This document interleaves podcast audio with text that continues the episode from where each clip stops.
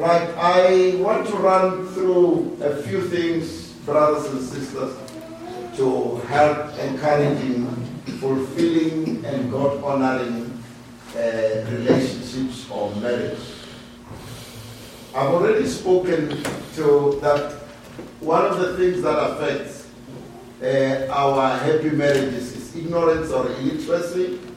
And Christ actually said to the Sadducees, Your problem is that you don't know uh, uh, the Word of God and its power, how God has designed things and how they work.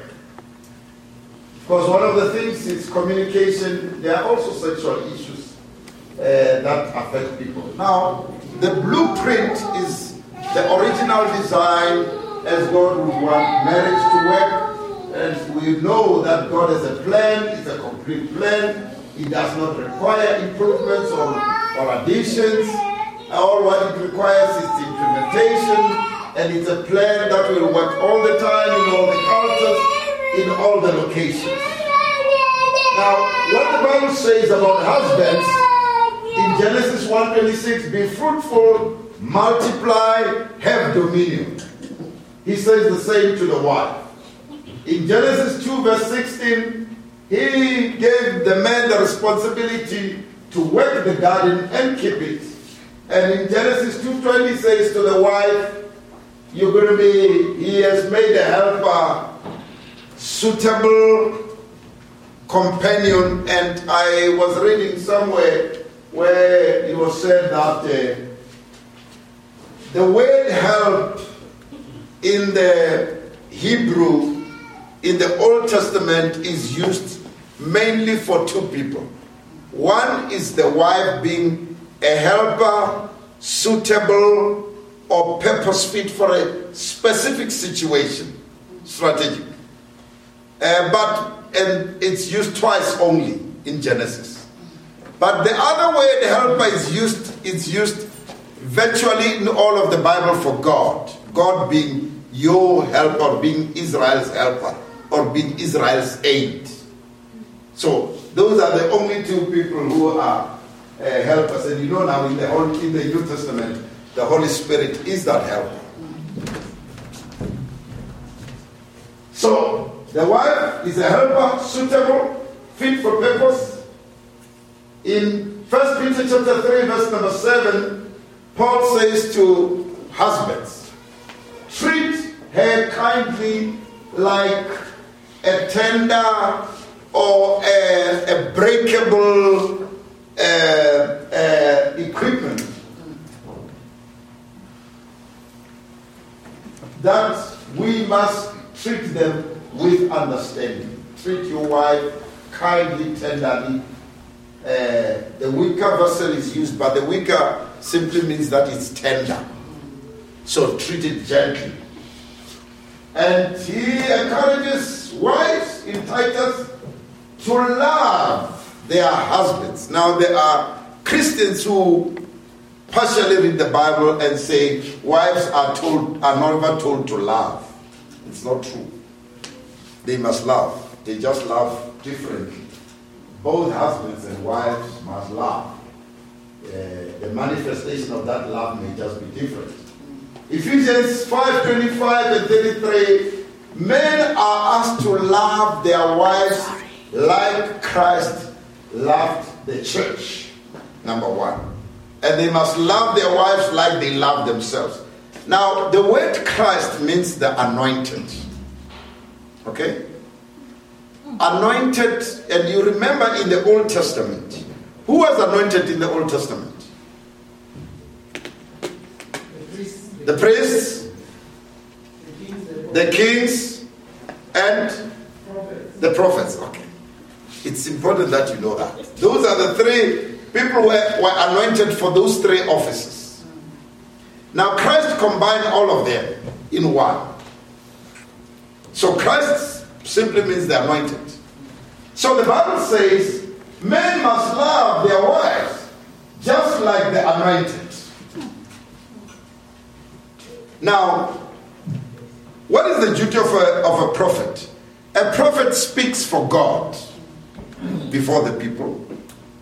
The priest speaks for the people before God. Okay? The king speaks for men before men. He makes peace between men. Okay? So the Bible says it's the responsibility of men in their homes to do those three. Bring God in their homes, take their homes to God or their family to God, and keep peace in their in their homes. So men are asked to love their wives the same way Christ loved the church. And how did Christ love the church? He sacrificed himself. And the big question, and I've always said to women, you complain about submission. There's a bigger, a bigger calling men are facing. To love like Christ and even sacrifice and even die. I don't know if we will be able to achieve that. We're just trusting Him. But that's what it's called. And also, men are asked to love Christ. I mean, love their spouses as they love themselves, like they love their own bodies. A person who loves, he takes care. And this encourages men to sacrifice. This one says, provide for your spouse. Exactly the same way you, you do for your body. Whereas women are asked to submit. Now, this word is polluted in, the, in today's world, submission. Number one, because of the various philosophies that are running in this world. Number two, because of the misunderstanding that is there between men and women. To submit simply means follow, respect, honor this person. Now, unfortunately, uh, it is being abused when men would want to use that to oppress women when men, women will protest against that because of the sinful nature of rebellion rises within, and because the world says uh, it does not mean if you are a principal, madam, and your husband is just a teacher, you are the boss at school, but at home he leads. That's the plan. And there's no contradiction.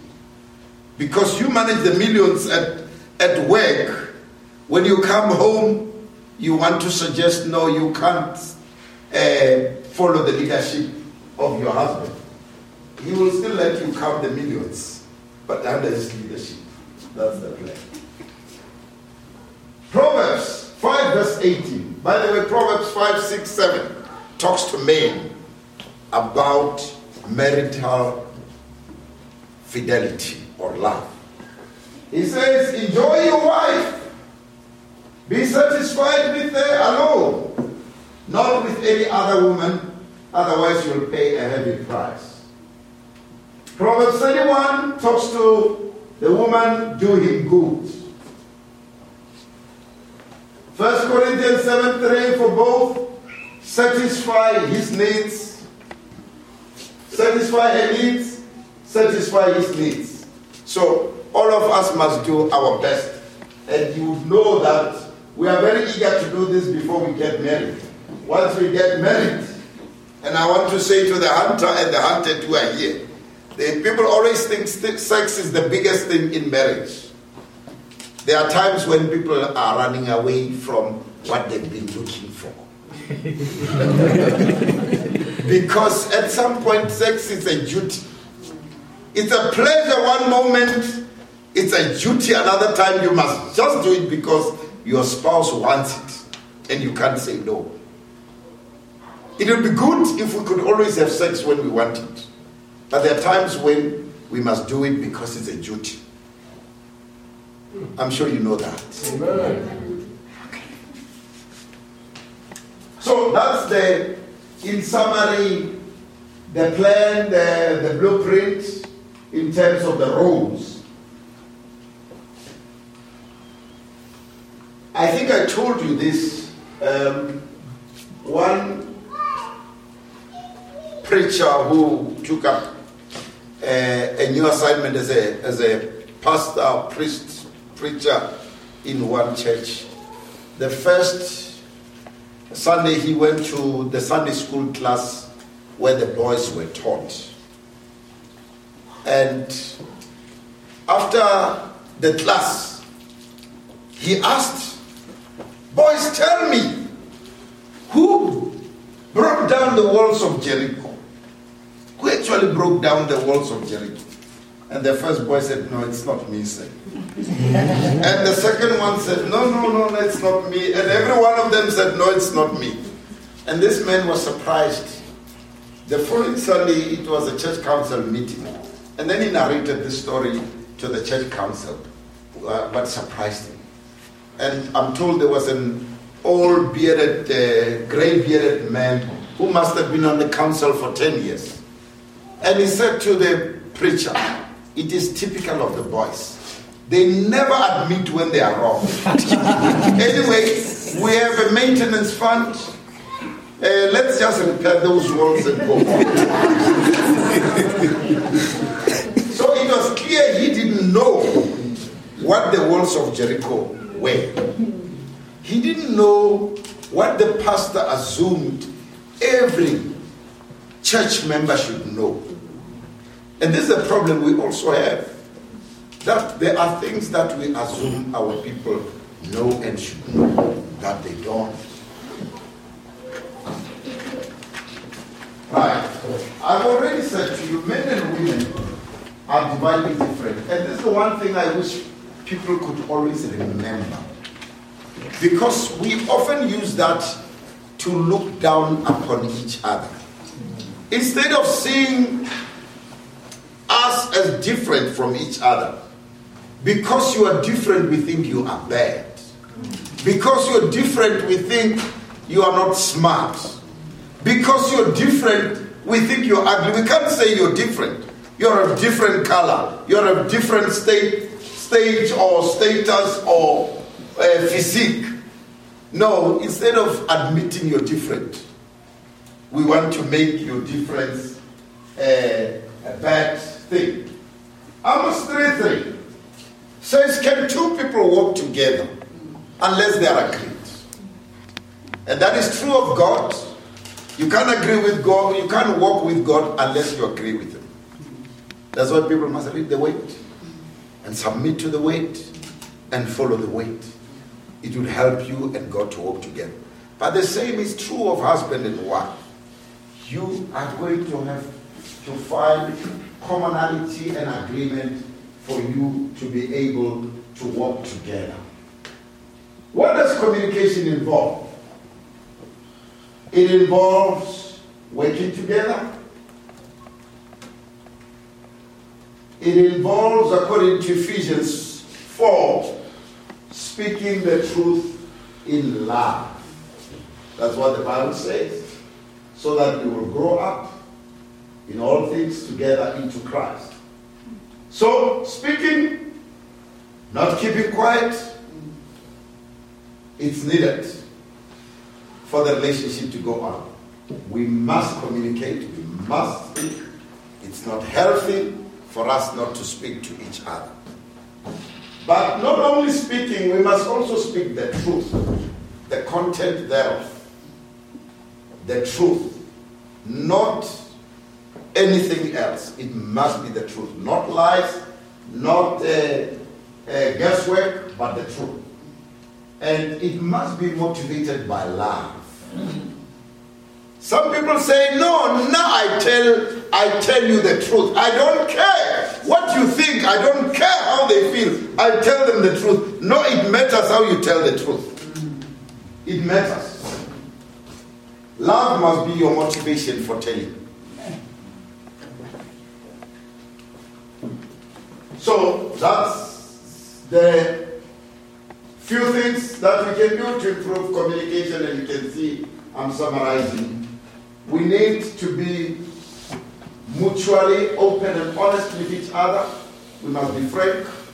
We must open up and just uh, show each other what is the correct thing, what we are unhappy about, what we wish to have.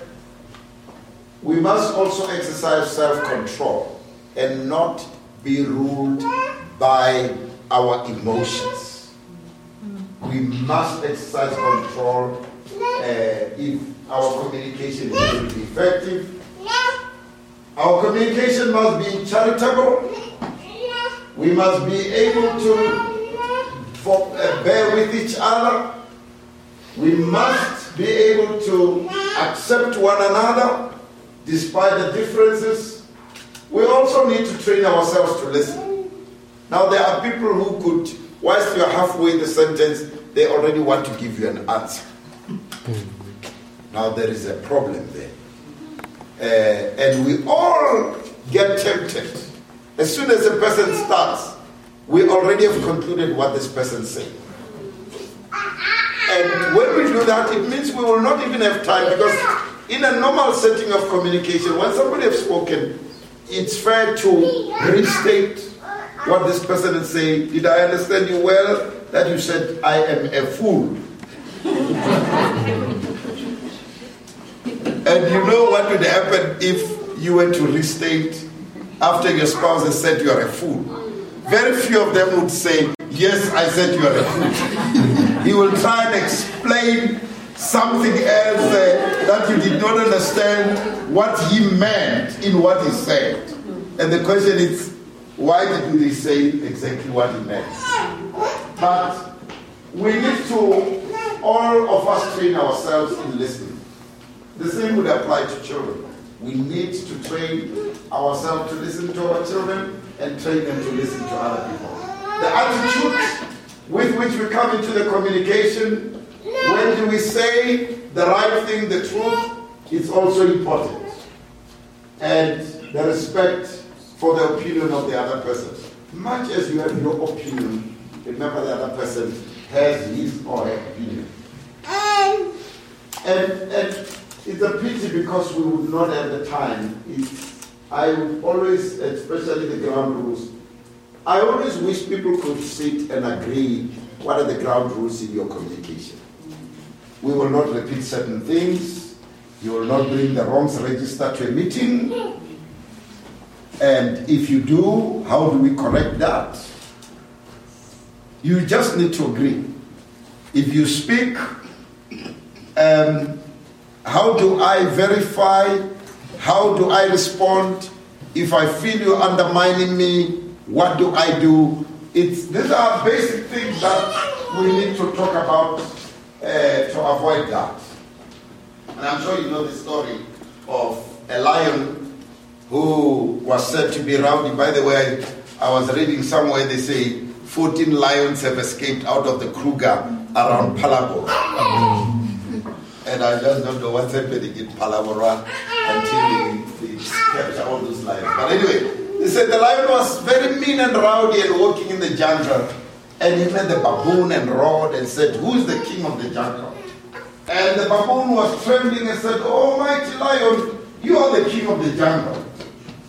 And as the lion was feeling great about that, met an ox and roared and asked the same question. And the ox was trembling and said, Oh, mighty lion, you are the king of the jungle. And then, much later, the lion met an elephant. By the way, they said last night, uh, in Phalaborwa, also, at the mining, uh, an elephant trampled to death a security guard at the, the guard house in the mine. But anyway, that day it was the, the elephant. When the lion asked, the elephant just picked up the lion, hit the lion against the tree trunk, a few times and leave the lion to go. And when the lion was a distance, same distance away, and sure it was safe, he said, just because you don't know the answer, you don't have to get shot.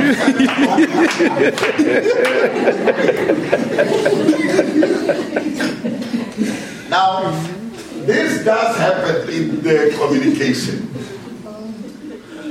Sometimes when somebody just gets so upset because he doesn't know the answer or she doesn't know the answer. Now, men and women are different in terms of their needs for communication, in terms of how they express themselves, in terms of their perceptions, and purely because God has created us that different. Some, and in many cases, we use the same words, but they mean different things. I'm sure you know that by now. We use the same words, and when you clarify, you actually find this person is saying something completely different. We, we also, because of our nature, we hear, we listen selectively. In one sentence, we pick out, we overemphasize some words and de emphasize others to a point of omitting them. If I were to say, repeat what I said, you will hear the omissions of certain words. It is in our nature. And the, this would uh, affect how we communicate.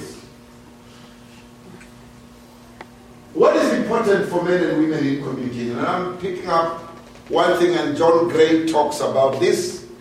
Um, that in the male, men care more about thoughts and facts and processes. Women care more about feelings, relationships, and results. Now, it's neither here nor there. We're just different. None is better than the other. But this helps that when you engage with your man, remember he will ask for a lot of facts. He may ask for very definite, tangible things. The numbers, if it's numbers involved. The names, if names are involved. I heard that you have been doing it. Who did you hear? No, some people told me. Who are some people? I want names, otherwise, we don't continue in the discussion. And then it fails there. Okay? And I'm sure you already know that. You say, you know, it's a long time we never go to see my parents. And then he goes and find his diary. and he says, 2017, on the 30th of, of June, we went to see your parents. So you are lying. And but that's not necessarily what she meant. And wise women would emphasize the feelings, the relationships. How does this link to that? For instance, you say, Oh, that lady in a blue dress, that is a very nice blue dress. Do you like her? and that's, you didn't think about that. You were just commenting about the blue dress. But because for them it's what are the implications? Why do you comment about the blue dress? I'm interested in it? And many men have always gotten themselves into trouble unintendedly. What are the results? So, because this is what is important to women, this is what is important to men. But life need, needs both. It just helps us to think it's neither this or that. But if you know what the emphasis in each camp, it would help you. Women would express themselves immediately. Men need time before they actually say their mind. They always think, of course, sometimes women say, What did you say about that told? He says, I'm still thinking. Are you going to think until you forget? Because the tendency is to reflect, and women say, if you a, if you if I've asked you for money, if you're not going to give, why just don't you tell me you're not going to give? Why do you still need to think? If you don't have money, why don't you just say, I don't have money? Uh, but it's, it's how different we are. The choice of words, the use of words, the meaning of words differ with gender. Women like using the figurative language, Men use straightforward, and men don't read between the lines, ladies, if you know. Men can't read between the lines, they read on the line. Okay? I'm going to give you an example. You want this man in bed. You prepare water, you wash, you ready, you also make a bath for him, and you call him, he comes, gets into the bath, and he gets out, he feels very fresh and he thinks he's going to spend the night in front of the computer. In the meantime, you're waiting. You would assume if, if he bath, he will come into the bed and he thinks you have really refreshed him. He can work right through the night. and you remain there frustrated because you assumed. Okay? And that's the problem. Men don't read as much the figurative language. They always read that literally and they end up missing women. And women assume, they say, normal person should have known what this would lead to. But it is normal according to whom? so, it, it helps just to understand that you want this man in bed, just tell him. Otherwise, you're shortchanging yourself. I don't know if you heard what I said. Just tell him straight tonight is tonight. Otherwise, you will sit there and do everything else and you'll be complimented and you think the compliment will lead there, and it just ends there and never get to the bed, if that's what you're looking for. Men prefer you to tell them straight, and you will see it links to this. Uh, incidentally, women say, hey, men are very boring in their language. Women are very romantic indeed because they can use a very figurative language.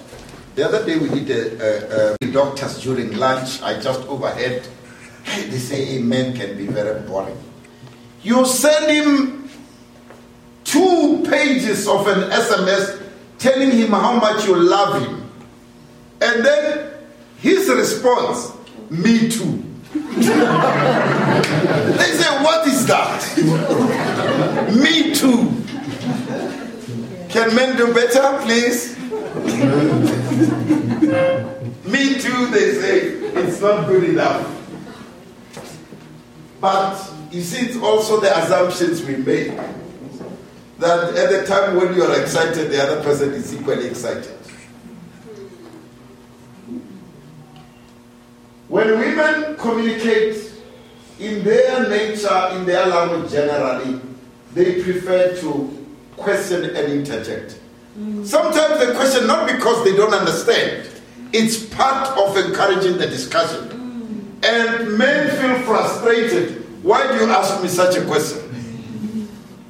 I didn't even finish, you are already interjecting. In the world of women, when you are interested, you participate in the discussion and you asking questions, you also add as you are being told the story. For men, when you do that, you are interfering. So he stops. He said, Oh, it seems you know the story. So why do I tell you? no, I didn't know it. So why do you add? For women, it just shows that I'm interested. I'm encouraging you to speak. Uh, because I'm interested. Otherwise, I would keep quiet. For men, you're too inquisitive. You are interrupting. They prefer uninterrupted listening. Okay? I'm sure you know some of these things. Women use generalization. You always, you never. Now, men take this language very serious. Always, they want to count. Everybody, everyone in this block have a car. And then he says, House number one, they have a car. House number two, they have a car. Number three, they have a car. House number four, they don't have. You know that, yes. So you're lying. You say everybody. But for women, everybody does not mean literally everybody. It's the majority. They use an all-embracing overall, uh, but men want uh, you to be very specific. If you say all people who are all people, if you say never, they want to discredit you. Most people, always, no. But that's it's because women use an all-embracing generalization. What is important in the end is the result. In terms of assessing performance, there's also a difference between men and women. Men focus and recognize big projects, whereas women focus and recognize many projects. The size does not matter for women. The size does not matter, it's the number that matters. For men, it's different, it's the size, not the number. If a man saves money to build you a house, for 10 years, in his mind, once he's built a house or bought your house, he hopes he can rest, another, uh, can rest another 10 years. and then by year two, the wife is complaining, now you're not doing nothing for me. And in the mind, in the mind of a man, he says, You are thankless. I've built your house or I bought your house. But it doesn't work that way. For women, you must keep showing up again and again. It doesn't matter how you show up, whether with a, a chocolate box or with a car is the same. A car and a chocolate box are the same. I was helping a couple someday, and this man and his wife were, you know, going through a very stressful time. And this man was saying, I bought this woman a, a Mercedes. She was going to buy a B class, and when she came there, the salesperson convinced her to buy a C class, and I agreed to pay. I paid. And this woman said, He knows I can even drive a van, I can even use a taxi. he says, She was saying, The car is not as important, I want him. I want him. So that's how different we are. So men will reward you and want to be rewarded for big projects. If you congratulate him and thank him for some big things he has done, he really takes it serious. He enjoys that. But uh, for every small thing, it's just a waste of words according to him. You're just speaking. Uh, but for women, you must keep showing again and again. You must compliment for every little thing. You must even notice the fact that this skirt that she's wearing, she hasn't worn it for a month or for two months. And how many men know, have seen what the wife is wearing?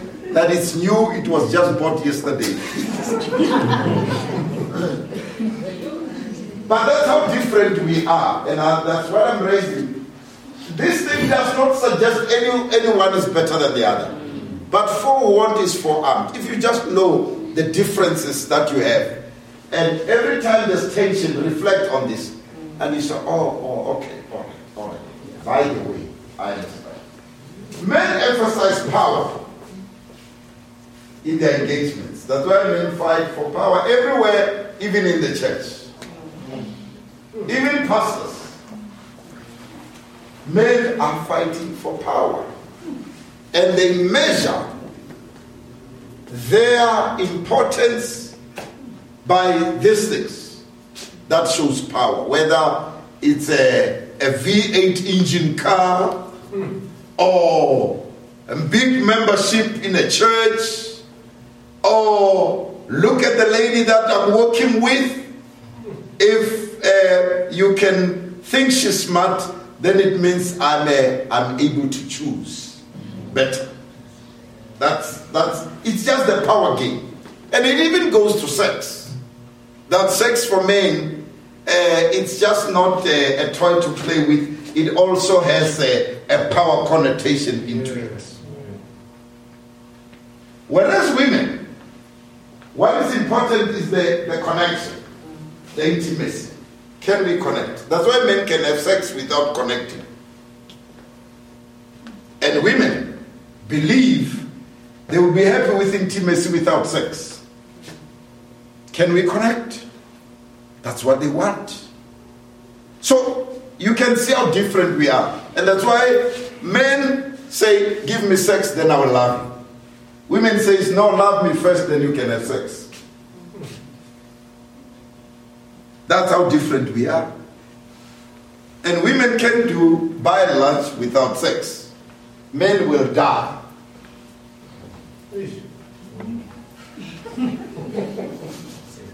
So, and, and all what we need to do, when we understand, we must try and accommodate and sacrifice for one another.